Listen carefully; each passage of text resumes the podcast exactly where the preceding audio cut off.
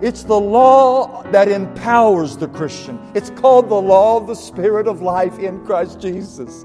You see, the law of sin works in you as a power source. It is the power source, the energy of the unbeliever. I don't care how religious you are.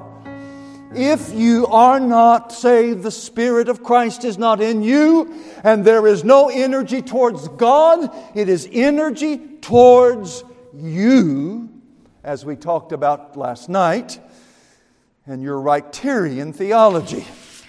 Before I begin tonight and announce the text, I just want to say what our brother prayed is what I'm preaching for.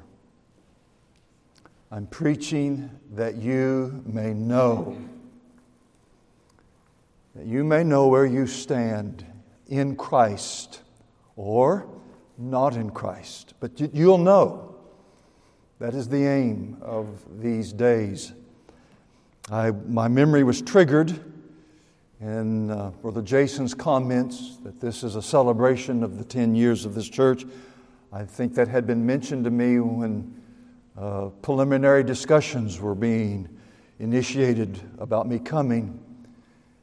And I thought, wow, this gospel is the cornerstone and should be of this church. And that is where we're returning tonight to the laying of the cornerstone, the gospel of the Lord Jesus Christ. Now, some of you may have wondered if you were here last night, why that message? It's such a celebration. You're even going to be more puzzled by tonight. If you're looking for some kind of celebratory remembrance reoccurring of, our, of the history. That's not what I'm here for.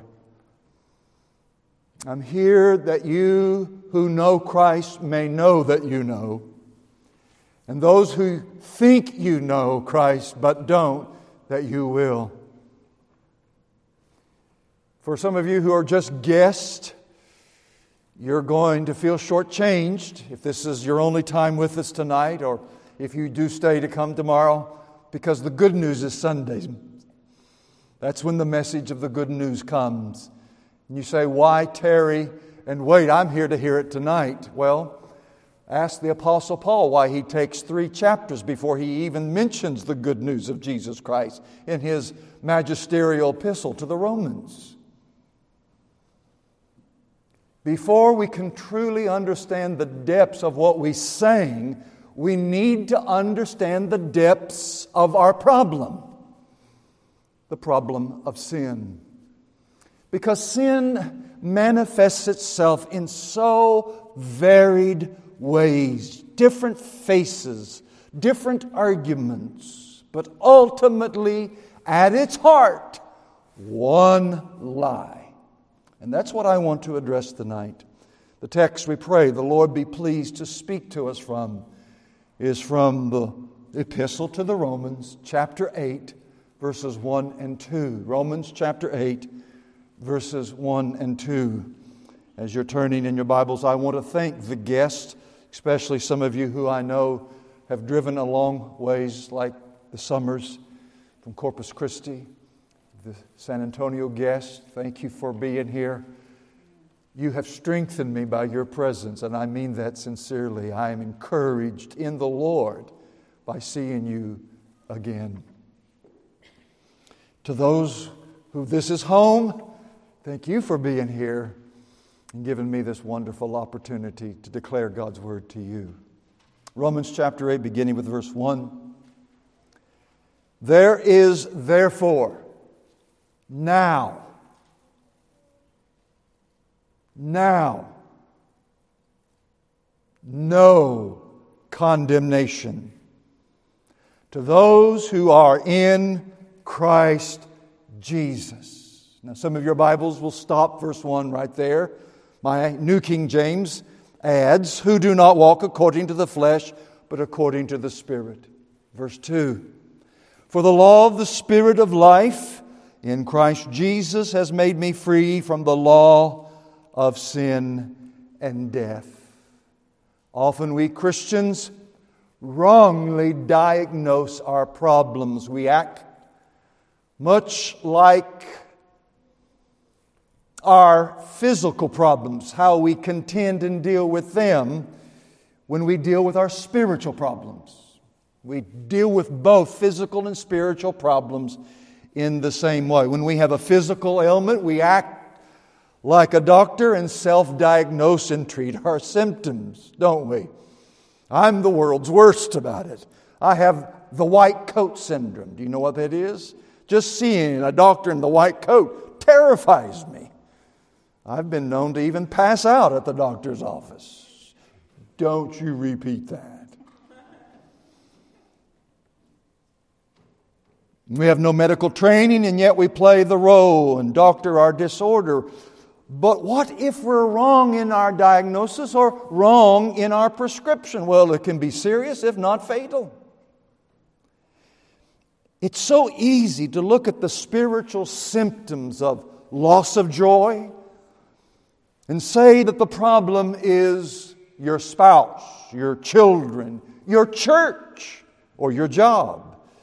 If I just didn't have all this stress, my life would be happier. We diagnose the root cause of our joylessness in our situations. But Symptoms, physical or spiritual, are never the root cause. Did you hear me?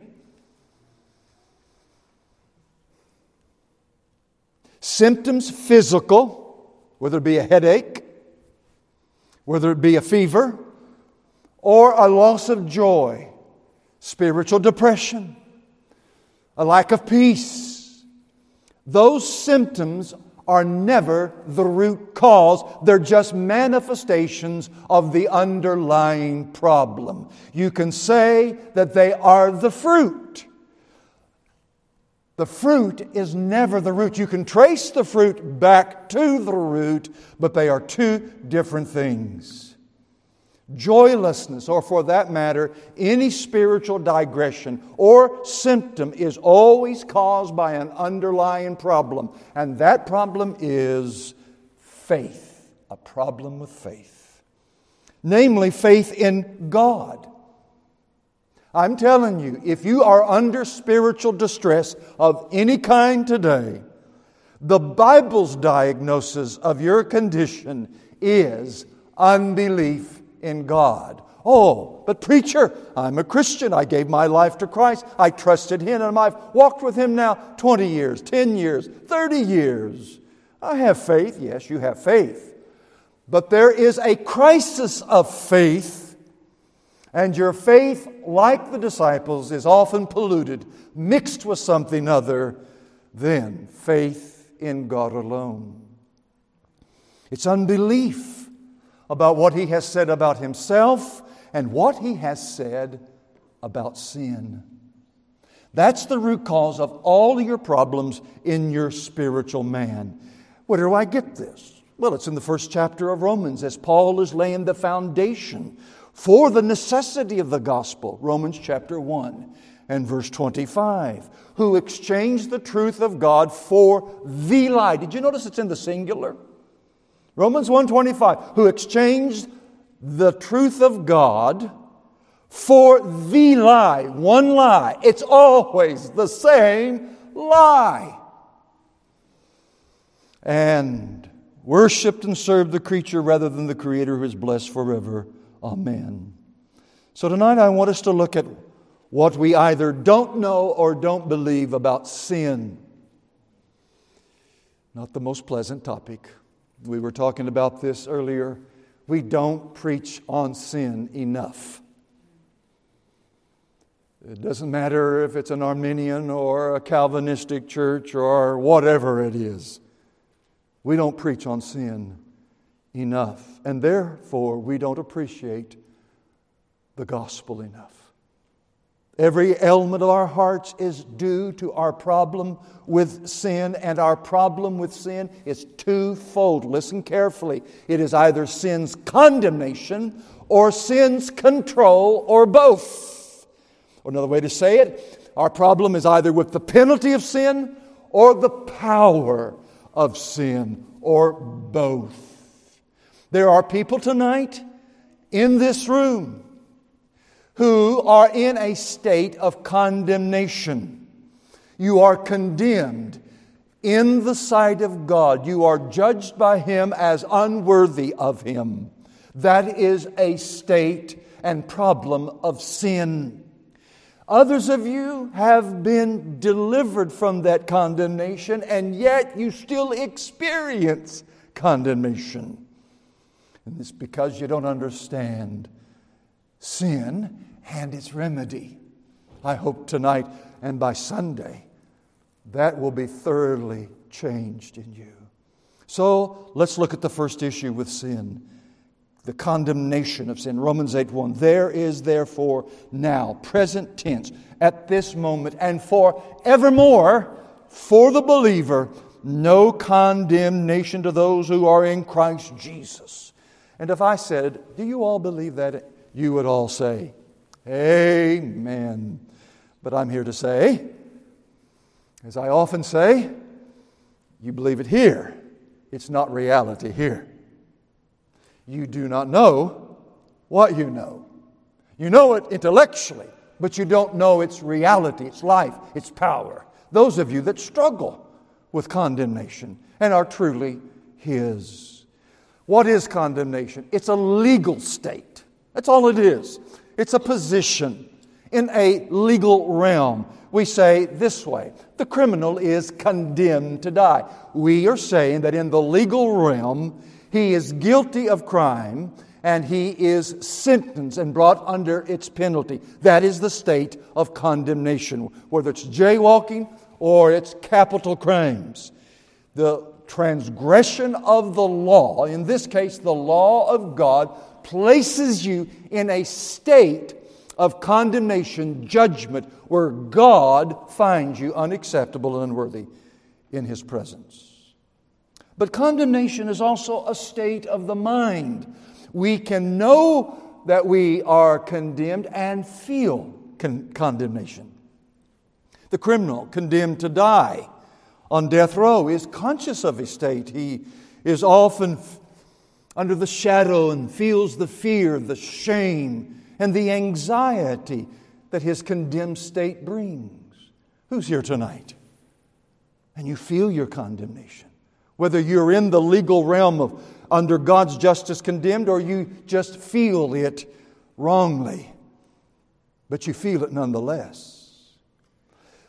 The text says to the saint of God that one of the benefits, the chief benefit, of being justified by faith in Christ alone is you've been taken out of the state of condemnation and you've been brought in, not just into an unbiased, a freedom, a liberality. You have been brought into the presence of God Almighty. You have been reconciled to God, and now you stand in His righteousness. That is your legal status now. Righteous before God, accepted in the beloved, worthily received. Yes, worthily received. Not because of you, but because of Him. Not because of what you've done, but because of what He's done for you. There is, therefore, now and forevermore, no condemnation to those who are in Christ Jesus.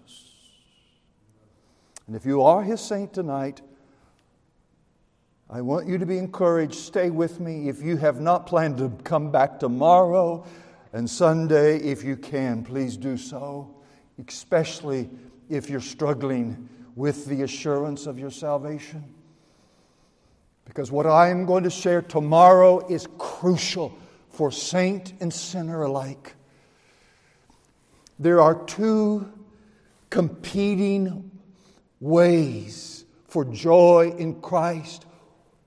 One has all the trappings and the allurement of being sound and biblical and right, but it is deadly wrong. And we need to examine that before we get to the only way to true joy and full assurance in Christ Jesus. So let's move now and spend most of our time on the control of sin. There is therefore now no condemnation to those who are in Christ Jesus, who do not walk according to the flesh, but according to the Spirit. Verse 2 For the law of the Spirit of life in Christ Jesus has made me free from the law of sin and death. Paul says that there are two laws at work. There's only two universally when in the spiritual realm. The first is the law of sin and death. That is the law all of us are born into. That's the realm, the sphere of life all of us come into. And that law is dominated and ruled and is manipulated by even the law of God, religion, man's way in which to appease his God. And the other realm, the other law, is the law of the Spirit of life in Christ Jesus. And so here you and I are born, and it's as certain as gravity that you will be manipulated, used, and abused by the law of sin and death. But as gravity, there are other laws that can be employed and supersede or suspend the law of gravity. Let's suppose this handkerchief here represents you under the law of sin and death. And all it does is push you down, condemns you until you find yourself one day in hell. Right? Is that true? If you believe the Bible, that is the only explanation of the sinner. But Paul is saying, there's another law. A law that comes, and as that falls, it catches it and does not allow the law of sin and death to continue its work. It supersedes it, it overrules it, and keeps the sinner from falling into hell and being eternally ruined. What is the law? It's the law that empowers the Christian. It's called the law of the Spirit of life in Christ Jesus. You see, the law of sin works in you as a power source. It is the power source, the energy of the unbeliever. I don't care how religious you are. If you are not saved, the Spirit of Christ is not in you, and there is no energy towards God, it is energy towards you as we talked about last night, and your Wrighterian theology, your doctrine of what you believe to be right by your own performance. But the moment one is saved, God overrides that law and He supplants it with a new force, a new power, a new energy, the law of the Spirit of life in Christ Jesus. Dear child of God, lay aside the weight and believe the gospel that Christ is in you. And He is life, and His Spirit is life, and you can live to God's glory and love Him chiefly and thereby enjoy Him. That law is working in you. And Paul says in Romans 8 4 that those who have the law of the sin and death working, they live according to the flesh. He says in Romans 8 4 that the righteous requirement of the law might be filled in us, fulfilled in us who do not walk according to the flesh, but according to the Spirit. He brings in this idea of living according to the flesh, and he starts to unpack that by contrasting that with life by the Spirit or according to the Spirit. This Spirit, this law of the Spirit of life in Christ Jesus. And he shows the difference. And he does that, please listen, he does that so that you, believers, believers in Rome, could know for sure that, if, that they are Christians. He contrasts the life of a true child of God, though weak, Don't care how weak you are in your faith. This is you. Life according to the Spirit. And the sinner is contrasted by life according to the flesh. Now, what does that mean? The words living according to the flesh can be translated live under the flesh. The word according or after comes from a word that means down, in. You get the imagery? To live according to the flesh is to live under the flesh, dominated, ruled by your appetites. But the appetites are not in control. No, no, no, no, no. It's the law of sin and death that is simply utilizing your desires and appetites to use them and to enslave you. Anyone here enslaved by any fleshly, human, natural appetite. Be careful. I must tread lightly here myself. That doesn't necessarily mean you're a Christian, but if that's the characteristic of your life, if that is the consistent path, living according to that, then that means the law of sin and death has the rule and is the energy feeding those lusts, those desires without a governor, without control. Flesh rules over the individual. And again, I want you to hear Paul is contrasting the true believer against those who think they're believers but not.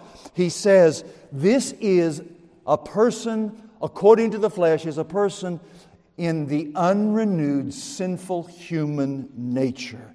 Those who live according to the flesh, they're living under the realm and the reign of their unrenewed human nature enslaved by sin because sin wields a power over all those born of Adam. Every person, ever born, is controlled by sin. Even religious people, even good people, as we saw last night with the young rich ruler. Look at Romans chapter 6. Paul has spent a whole chapter explaining why Christians cannot live according to the flesh. It's Romans 6. He says it's impossible because you're no longer under the dominion of sin. You've been brought into a new realm, a new dominion. You have a new king. His name is Jesus. And he's not a hard taskmaster. No, no, no, no. His yoke is easy and his burden is light. And so he contrasts and reminds the Romans that they can't just keep living in sin if they're really saved because of this transfer, this transformation from one realm to the other, from the law of sin and death to the law of the Spirit of life in Christ Jesus. Knowing this, verse 6 that our old man, that unrenewed human nature that you were born with, the person you were, by virtue of coming into this world, being conceived by your parents, that old person has been, was crucified, put to death with Christ. Why? That the body of sin, that means human nature, with all of its bodily and mental appetites, might no longer be dominated by sin, that the body of sin might be done away with, that we should no longer be slaves of sin. You are not to be under the mastership and rulership of sin, for he who has died has been freed from sin. I can't read those two verses without remembering a day in the month of May 1986 when I was at my desk in my office in the church preparing the evening Bible study, Wednesday evening Bible study, and I was preparing the message on those two verses. And as I was studying and looking at them, trying to figure out an outline, suddenly an overwhelming, powerful thought came upon me. And I had no argument, I had no rebuttal. I knew it was true. The thought was, this has never happened to you. And I knew it. I knew it. I closed my Bible. I wrote out a letter of resignation right then and there. And I went home to my wife. I can still see her in the kitchen preparing the evening meal, I said to her, What's in this book is not in me, it's not in half the people I'm preaching to. Dear friend, Christianity is not the acquisition of a system of life or rules and regulations or form or formality. It is a transformation from the kingdom of darkness into the kingdom of light. I have no hope for those whose conversion experience is merely I adopted correct theology. I believe the Bible. If you believe the Bible, the Bible would point you to Christ. And when you meet Christ, you are never the same. Why? Because He supplants the law of sin and death with the law of the Spirit of life in Christ Jesus. You can no more be what you once were. You can't even sin the same sin the same way. Oh, you can commit the same sins that you committed before you were saved, but you can't sin them in the same way. They don't bring the same joy that they used to and pleasure. You can't sin them without having some sense of godly sorrow and grief. Sooner or later, conviction of the Holy Spirit comes, which you never had until He drew you and called you. No, no, no, no. You may be able to sin the same sin, but you'll never sin the same sin in the same way. You've been changed. And that's what Paul is dealing with here. And so, therefore, he exhorts them in verse 11 likewise, you also reckon yourselves to be dead indeed to sin, but alive to God in Christ Jesus our Lord. One of the things that fears, I, I, I, know people will be aggravated by this question, but I've got to get you to think that there are possibilities like this. What grieves me and concerns me right now about our churches is the young people, namely Mostly, in the circles at least that I run, most are homeschooled, most are taught at home biblical doctrine. Mom and dad instill, inculcate scripture to their children. They go to biblically sound churches where they sit under biblical teaching and preaching, and they only adopt what they hear because they believe what they hear and they believe what they hear because they respect the authorities that tell them, but they are void of a transforming encounter with Christ. I'm not saying you have to have a dramatic conversion like some of us have had, but I do insist that this book is saying you have to be changed. And it's a change that takes you out of one realm where one power is the source of your life to another realm where another power is now the source. And when you do not follow that source, the engine just doesn't work properly. It's like trying to put a low octane gas in an engine that requires premium octane. It doesn't feel right, it isn't right. And so, as church history proves, second generation Christians often is the point of where the church begins to depart from the faith. We preach justification by faith and we hail it as we ought to. It is one of those great cornerstones of the gospel. But, friend, there's another cornerstone just as important, and we're not hearing it. And it is the doctrine of regeneration, the new birth where God's supernatural power is imparted that supplants the law of sin and death, which is a supernatural power, and replaces it with the power of heaven, Christ in you.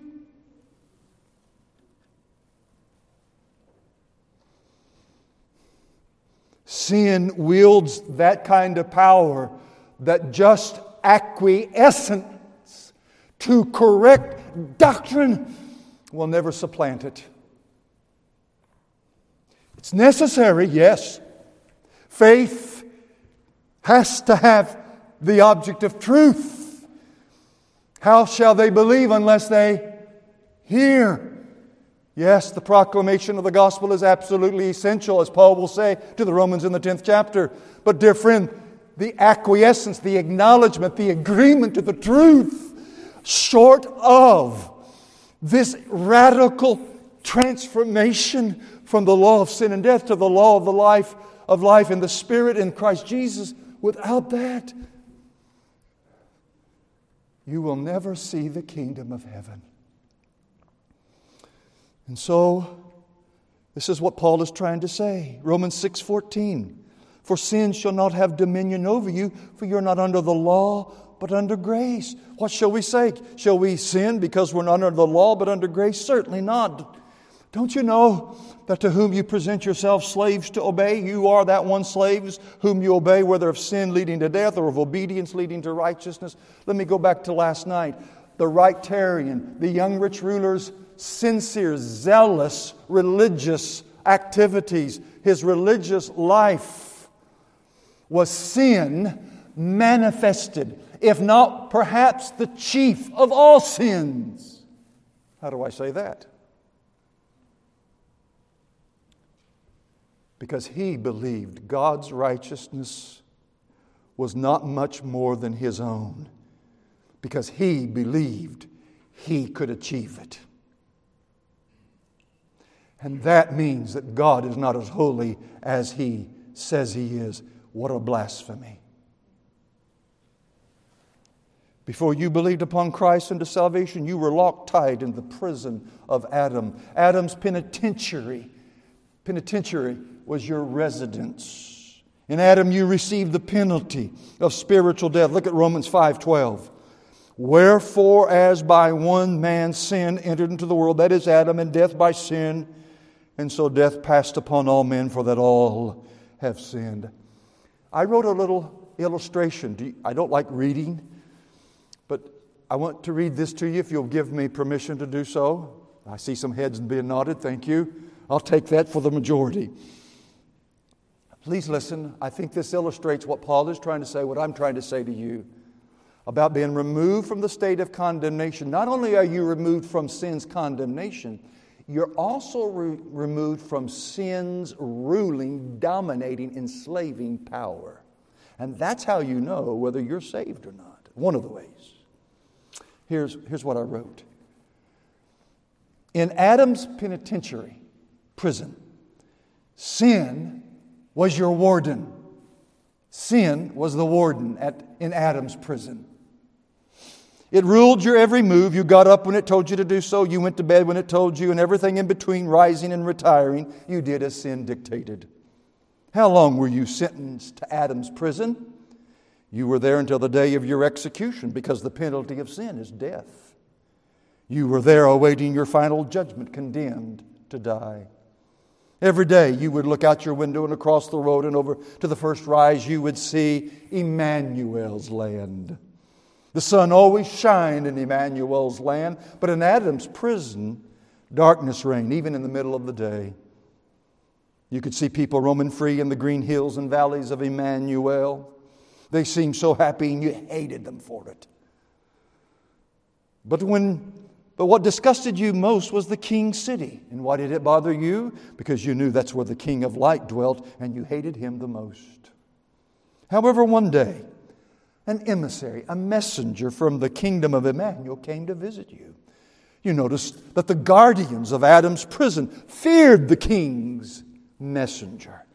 He made his way to your prison cell and he told you of the king of the fair city and the happy land of Emmanuel. He told you that the king, long before you were born, came into the very prison where you were held. He went to the very inner part of that prison. He was executed for sinners just like you. He said that the king paid your penalty and your freedom. The messenger told you that if you did nothing but simply trusted that what he was telling you was the truth, you would immediately be set free. How? You don't know. But somehow, you knew that what he was telling you was the truth. You knew that you did not deserve such loving kindness, but the story was good news to your ears and you believed. And good to the messenger's word, immediately the door to your cell swung open, and the chains that held you tight were loosed and fell off your wrists and ankles. Neither the warden nor his assistant, whose name was the law, could stop you, for you were presented with a new identity. And your new identity had no record against it. As you walked out the front gate, you noticed the prison cemetery with a freshly dug grave. And on the marker, you noticed a strange and peculiar thing. The grave marker had this inscription Here lies. And you read your name. Here lies Josh Conway in Adam. Do you see? Christ suffered on our behalf so that we can go free and faith in Him comes as the law of the Spirit of life in Christ Jesus transforms you and translates you from the kingdom of darkness into the kingdom of His dear Son. And you're given a new identity. What is your identity? The name of Christ.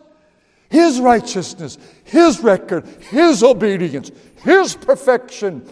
And you with all of your mischievous, even your goodness, all of your sins, and self righteousness is buried to live no more. And as Paul tells the Colossians, you're no longer in Adam, you are in Christ. Sin's control has been broken. However, not its enticement, not its power to allure. And that's what I want to deal with for the remainder of our time together.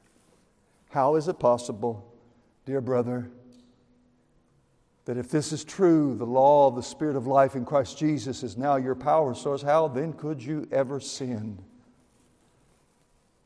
How could you mishandle the holy blood by which we are cleansed? How do you do despite and grieve the Spirit and quench His influence? How's that possible? It's possible because you died to sin, but sin didn't die to you.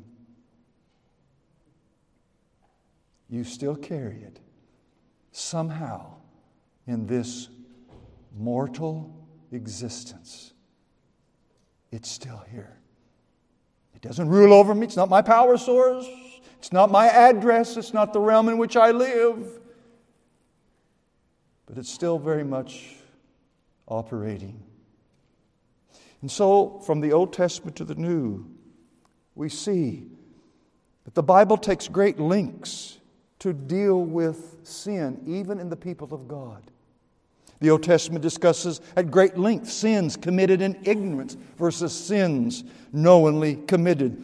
And so God devises sacrifices to cover sins of ignorance. Have you ever read some of those Old Testament passages? Exodus, Leviticus. And you get to the sins, the sacrifices for the sins of ignorance, and you say, what does that mean? Well, the answer is that sin is so pervasive in our nature that what we think is common, if not sometimes even good, is sin to God. Sin still corrupts everything we do. Everything. How can one commit sin and not know it? It's because it's so much a part of who we are. Still yet, it's not my identity, it's not my realm, it's not my power source, but somehow it still has a deception called the deceitfulness of sin and so the writer to the Hebrews has to warn Christians of the deceitfulness of sin. So here I am tonight, warning my beloved brethren beware, beware of sin and its deceitfulness. We are so imperfect that any standards we use to measure sin is inaccurate. Whatever device you come up with to measure how much progress you're making in holiness, my dear friend, your measurement tool, your instrument, is inaccurate. It's off, it doesn't register accurately. Of course, this is true of the unregenerate mankind, but I wonder how much of the remnant of sin still affects my thinking. For example, in Genesis 6 5, then the Lord saw that the wickedness of man was great in the earth, and every intent of the thoughts of his heart was only evil continual, continually.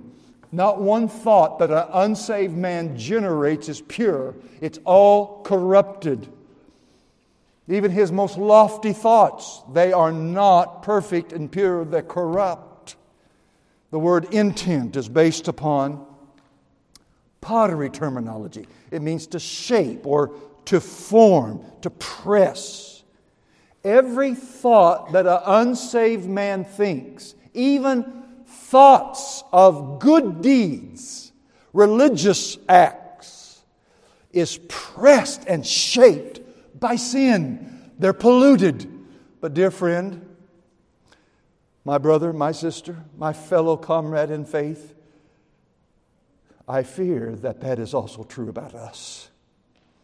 Sin still taints my best and loftiest thoughts. Sin still corrupts my most fervent prayers. Why, sin is even involved in this message I preach to you right now. I wish, oh, believe me, I really wish it were not so. But there's enough of Michael Durham mixed in with this message to condemn me to the lowest portions of hell.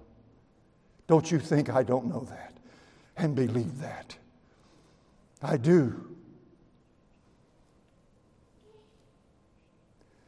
There's nothing that I do that's free from some pollution of sin.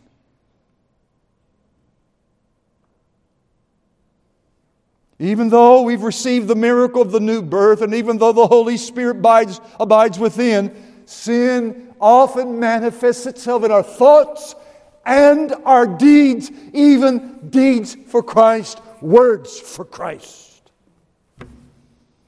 Which means we always need Jesus. Always.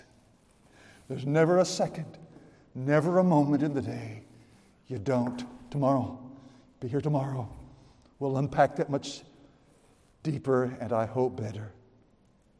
But if you need any argument to prove the heinous and terribleness of sin, I think it's the terrible death of our precious Lord Jesus. Think of it. In the sight of God, sin is so black that only the blood of the Lamb, the precious Son of God, is sufficient to cleanse it. I could have a thousand lifetimes to do the work of the ministry, and that would still be insufficient because all that I would do would still be polluted and tainted. There was only one cleansing agency in God's creation, and it was His Son, His holy, perfect, gorgeous, precious, beautiful Son the Son of His image, the perfect image of God. When I look into a mirror, I don't see perfection. Far from it, the older I get. I don't see beauty. I don't see symmetry. But when God sees Himself, He sees His Son. Symmetrical and proportionate in infinite ways precious indeed to him. And that was the only thing in God's creation and beyond in the uncreated realm of God's existence that could deal with your sin. And how do I think that by my prayers and service and sacrifice that somehow that justifies me and makes me acceptable in the sight of God? We don't have the vision needed. Oh, God, help us. We don't, Father. We just don't see clearly. We have poor sight. We have myopia of the Spirit. We don't see the awfulness of our sin. And the only thing that's going to cause us to see it is the revelation of Jesus Christ. One day when we see Him as He is. Because when we see Him as He is, we will be changed and made like unto Him. And then we will see the difference, the radical difference. What will be like the moment after death or after our Lord's return when for the first time we see just how vile we were, not just before we were saved, but here today, August, July 28, 2023. My dear friend, there's enough of sin to you to banish you to the place of devils. Come now. Wake up from this delusion that you are righteous in your performance. No. In your best day, you are vile. Vile. We will exclaim as the Queen of Sheba, seeing the wisdom and the wealth of Solomon, the half was not told me. You know, George Whitefield, it is reported that he said, The anthem in heaven will be, What? hath God wrought? What hath God wrought? Look at what He's done. My friends, we were dead to sin, but sin is not dead to us. It still entices, deceives, and gains a foothold in us. Look at Romans chapter 8, the chapter of our text, verses 12 through 14. Paul contrasts those according to the flesh versus those according to the Spirit. And he says to the Christian, if you're really a Christian, here's how you can know there's a holy jealousy in you that is fighting for the honor of Christ and your own conformity to Him. There's something in you. Therefore, brethren, we are not debtors, not to the flesh, to live according to the flesh. Oh no, for if you live according to the flesh, you will die. Ah. He doesn't put the word if, meaning conditionality. If doesn't always introduce conditionality. If you do this, then this is true, or this will happen. The word if here can literally be translated since. To live for since you live according to the flesh, you will die. But since by the Spirit you put to death the deeds of the body, ah, you will live. He is not giving a command. This is an indicative statement. He is stating a statement of faith. Here's the Christian, the one who by the Spirit is putting to death the deeds of the body. He knows sin still remains within him. She knows her own heart, and she doesn't like her heart. It often brings her to the moments of grief and crying out, Oh God, have mercy upon me, a sinner. But she doesn't just stay there. No, no. He doesn't just fall down and grovel and, and in self pity. No, no. He gets up. She gets up. She puts on the armor and she unsheathes her sword and she begins what I call the fight of faith. The fight of faith. And with the power of the Holy Spirit, the new energy source, the law of the Spirit of life in Christ Jesus, he and she does battle against the deeds of the flesh where sin is manifesting itself and kills it.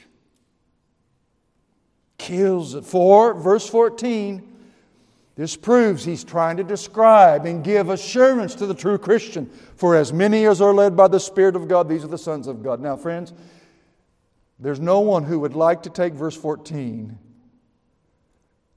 no one more willing to take verse 14 and say, See, see, there's personal subjective guidance than me. Because I still believe God personally, subjectively guides. I come under great criticism having that position, and I'm willing to endure that because I believe it and I believe I can support it through the scriptures. But verse 14 doesn't mean that at all. It Has nothing to do with God telling you to take this job or not take this job. It Has nothing to do with God calling a preacher to go to a certain church and pastor it or not to pastor it. it. Has nothing to do with that kind of guidance. It has everything to do with verse 13. That if you are by the power of the Holy Spirit putting to death the deeds of the body, that is the leadership of the Holy Spirit. That is the law of the Spirit of life in Christ Jesus, and every Christian has it. What does that look like? Is it perfection? No, a thousand times no.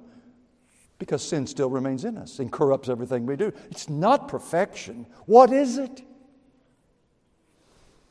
It is a dissatisfaction with your own sin and an awareness thereof that you will agree with God.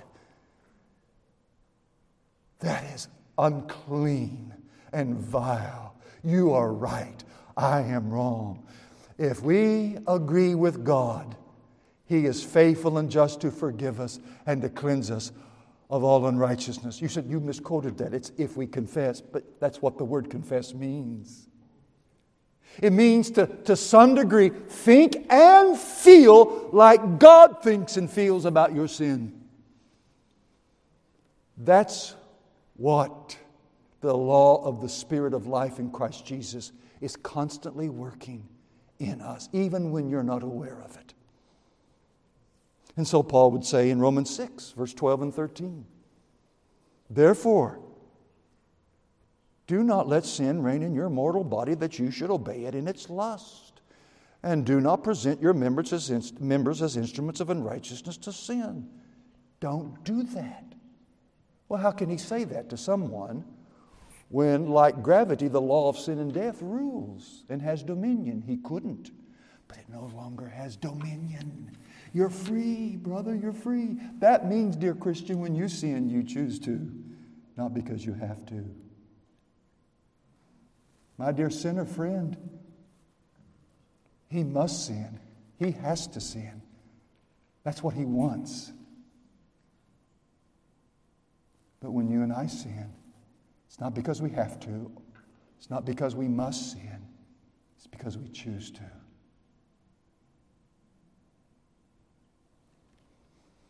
So, what's the conclusion? Am I saying that the Christian is sinless?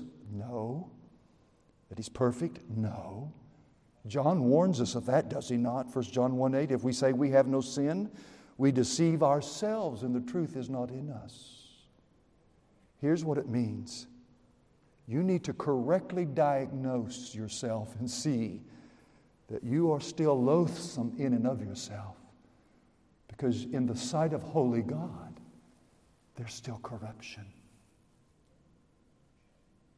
You're not as holy as you think.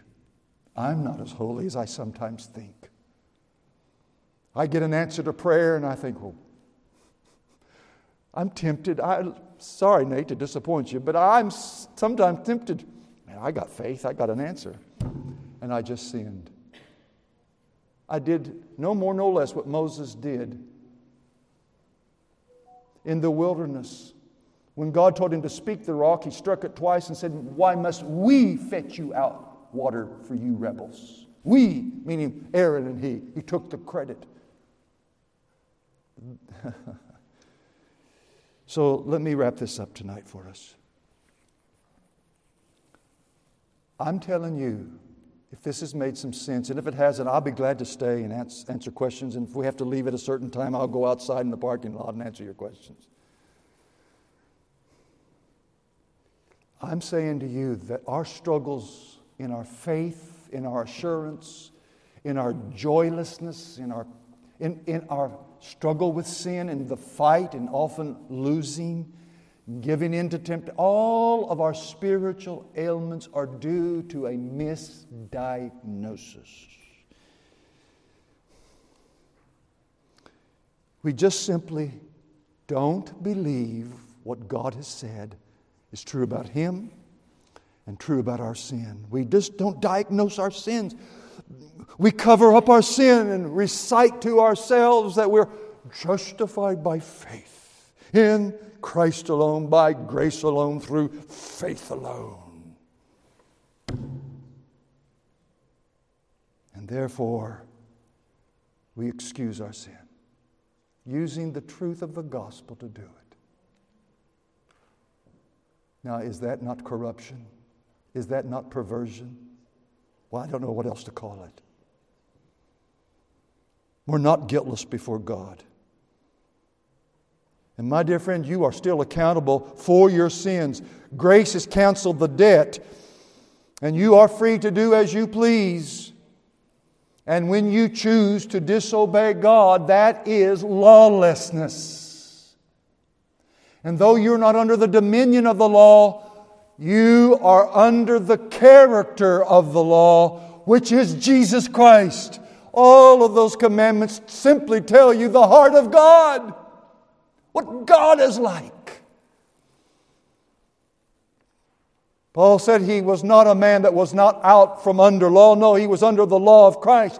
He said all of the commandments, all of the law pointed to Christ, and therefore Christ is my standard in justification and in sanctification. This idea that Moses points you to Jesus for uh, justification and Christ points you back to Moses for sanctification is absolutely ludicrous. It's wrong.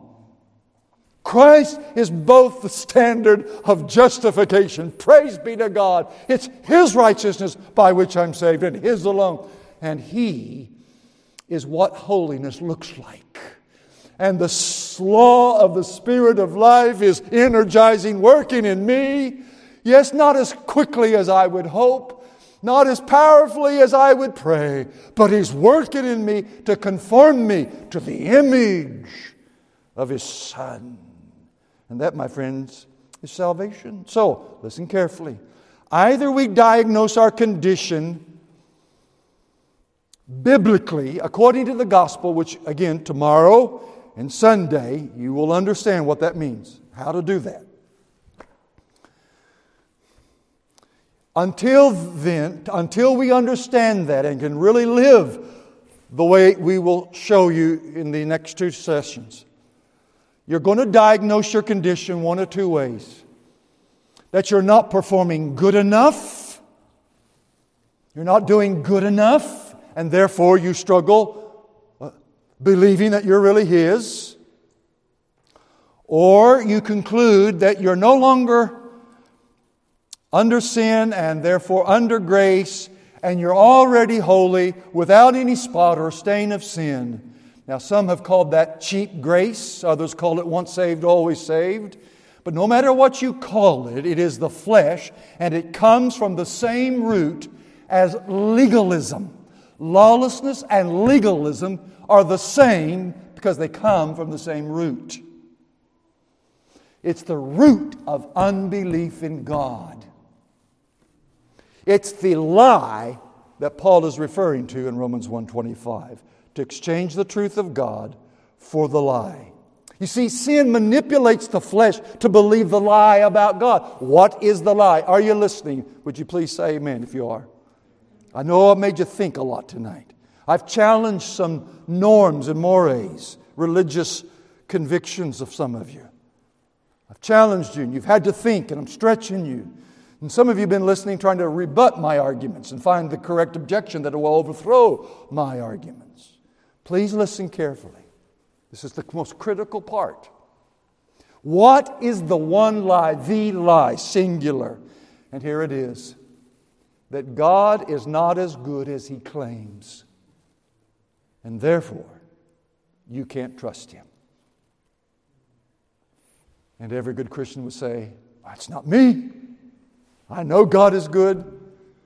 We often say one to another, God is good. And what's the reply? All the time. See, you've said it before, haven't you? You knew it.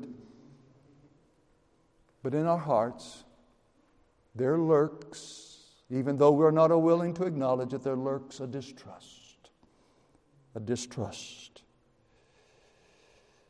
He's unfair to ask you to obey him. He's, a, he's hard to please. You never can quite see the smile, the upturn of the lips in pleasure over you. He just seems to be stern and hard and demanding and asking of you that which is a burden to do. Obedience to Him, if you go down that route, no joy, no peace, no happiness. And so the person And there's only two types of persons born, all under sin, all in Adam, but there, there's two brothers here. One's a prodigal, the other's an elder. There's two kinds of flesh out there. The person whose flesh is of the rightarian nature, last night's message, the elder brother in the story of Luke 15. He hears that and he says internally to himself, God can't be trusted, so I better take matters into my own hands. If I'm going to find joy, I've got to do better. I've got to be better than the average. I've got to do good more than most. I've got to achieve religious success, and if I do, then I can be sure I have eternal life. How many of you are on that endless merry-go-round? Yes, you can even be saved and on that merry-go-round. Truly saved by faith, but somehow the flesh has risen. Tomorrow's message. Got to be here tomorrow. Tomorrow, I can show you through the scriptures, not opinion, not ideas, not philosophy, that this can happen to good Christians, mature Christians because that's the way their flesh is bent. The person whose flesh is of a lawless nature, the prodigal, he hears that God can't be trusted, that he's not as good as he says he is. He goes the opposite direction. He rejects all commands and duty to obey. He may even profess faith in Christ, but they still put faith in a grace. Now, listen carefully in a grace that can only forgive them of the penalty of sin, but not the power of sin. So, what they believe is this I'm saved by faith, by grace. Yeah, I'm never going to be perfect. I'm just still a sinner saved by grace. And therefore, all doesn't really matter because grace takes care of it. I'm telling you, all of you, all of us are of one kind of the flesh or the other legalistic or lawless. And the lawless kind of quote unquote Christian, because you were born this way, this is the bent of your flesh naturally. And so there are Christians who are of the lawless bent. They want to make much of justification and they want to talk down sanctification. Oh, now, brother, be careful, be careful. You're getting into legalism there. You, say we ought to be holy, but listen, none of us are holy. You ought to know that. None of us are holy. We're still tainted with sin, and therefore, you know, holiness is not attainable in this life. You, if you go that route, you're adding works to grace, and well, then you know that's a problem altogether its own, and you got to be careful. And so they dismiss Hebrews 12:14, pursue peace with all men and holiness without which no man shall see the Lord. They dismiss half of Hebrews because Hebrews is talking about a, a sanctifier and a sanctified people. You have just eliminated the second stage of salvation. And so, what do these folks do? Here's what they do. Listen carefully. They dismiss the internal sins you know, the sins of the thought, the lust, an anger, a moment of jealousy, the internal sins. They dismiss those sins. They dismiss the sins of omission, not doing the things they ought to do, and they only recognize scandalous sins. That is the flesh. That is the manifestation of lawlessness. That is the spirit of the antinomian and it is displeasing in the sight of God. It is not the gospel. The gospel comes against both lawlessness and legalism. I remember a young lady made an appointment to come see me when I was pastoring. She was in full time ministry, preparing to go to the mission field and she came and said, I need to talk to you. And she sat down and began to weep in my chair, in, in the chair in my office. And she said, You know, I know God is good. I've been taught that. I, I believe that. But I need help because there's something in me and I'm seeing it more and more. I just don't believe He's good to me. And she was in full time ministry. I'm telling you tonight, that story can be duplicated a thousand times, 10,000, 100,000 times over in the lives of ministers. They know God is good. They would never dare accuse God of unkindness, but they struggle to believe that God would be good to them. And so they work and labor and strive to do better, pray more, serve more, and they don't know that they've been set free to enjoy Jesus and all that He's done to serve them. And others, they talk about grace, being forgiven, being justified, but they would have nothing to do with growing in holiness. Because to them, that's counter to the gospel. No, it isn't. It is the gospel. That God can take unholy men and make them holy and leave them in an unholy world and get them home safely and make them perfectly holy like His Son. That's the gospel. And anything else is not a gospel. Amen. And amen. Let's pray. I ask you tonight as we pray, has God convicted you of sin? Then here's what you must do according to the scriptures have no pity on it, spare it not in the least. Take out the sword of the Spirit and stab it and swing against it and smite it until there is victory over its enticement.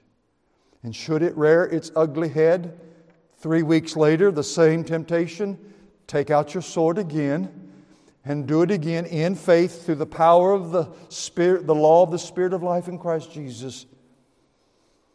Dear friend, you can have victory tonight, but that doesn't mean you won't be tempted again with the very same temptation three weeks from now or three months from now. But if God has convicted you, God has spoken to you, He's revealed this to you, then, my dear friend, please, here tonight, turn, repent, and acknowledge the sin and agree with God. If God has shown you that you are lackadaisical, apathetic about your sins. You don't take your sin seriously. You justify, rationalize, excuse it away under some pretense of the gospel, and God has shown you how grieved He is. Then would you too repent and turn from that and agree with God about it? Let's let God be God and believe the truth. Father, we come just like little children who have fallen, injured ourselves. We are so weak. And we come to our Heavenly Father who will not chide us, who will not rebuke us. You won't, you won't. You will rejoice that we're coming because we believe that you are good to receive the weak, the weary, the sinful the broken, the hurting. You're that good, Father. You've been that way to me all of these years that I've walked with you. You've never done me wrong. You've never taken my sin and rejected me because of it. You rejected your Son so that you could receive me when I come in faith, believing the truth and rejecting the lie. You've always been good, Father. You've never given me the back of your hand. I've always gotten the kisses of your lips. Open your people's hearts tonight to receive your love, your forgiveness, your cleansing, the truth that you are good, that you are as good as you say you are. Your word is reliable. It's a word to live by, it's a word to die by. Bless this church. Lord, I believe if we would come back to this gospel, the gospel of Christ Jesus alone, in Him all righteousness lies, in Him is our acceptance in the beloved. Then this church would be empowered. The law of sin and death has been canceled. It's the deception of sin that has harmed us, wounded us, slowed us down, caused us to digress. Tonight, Lord, we would be free. Show us the lie.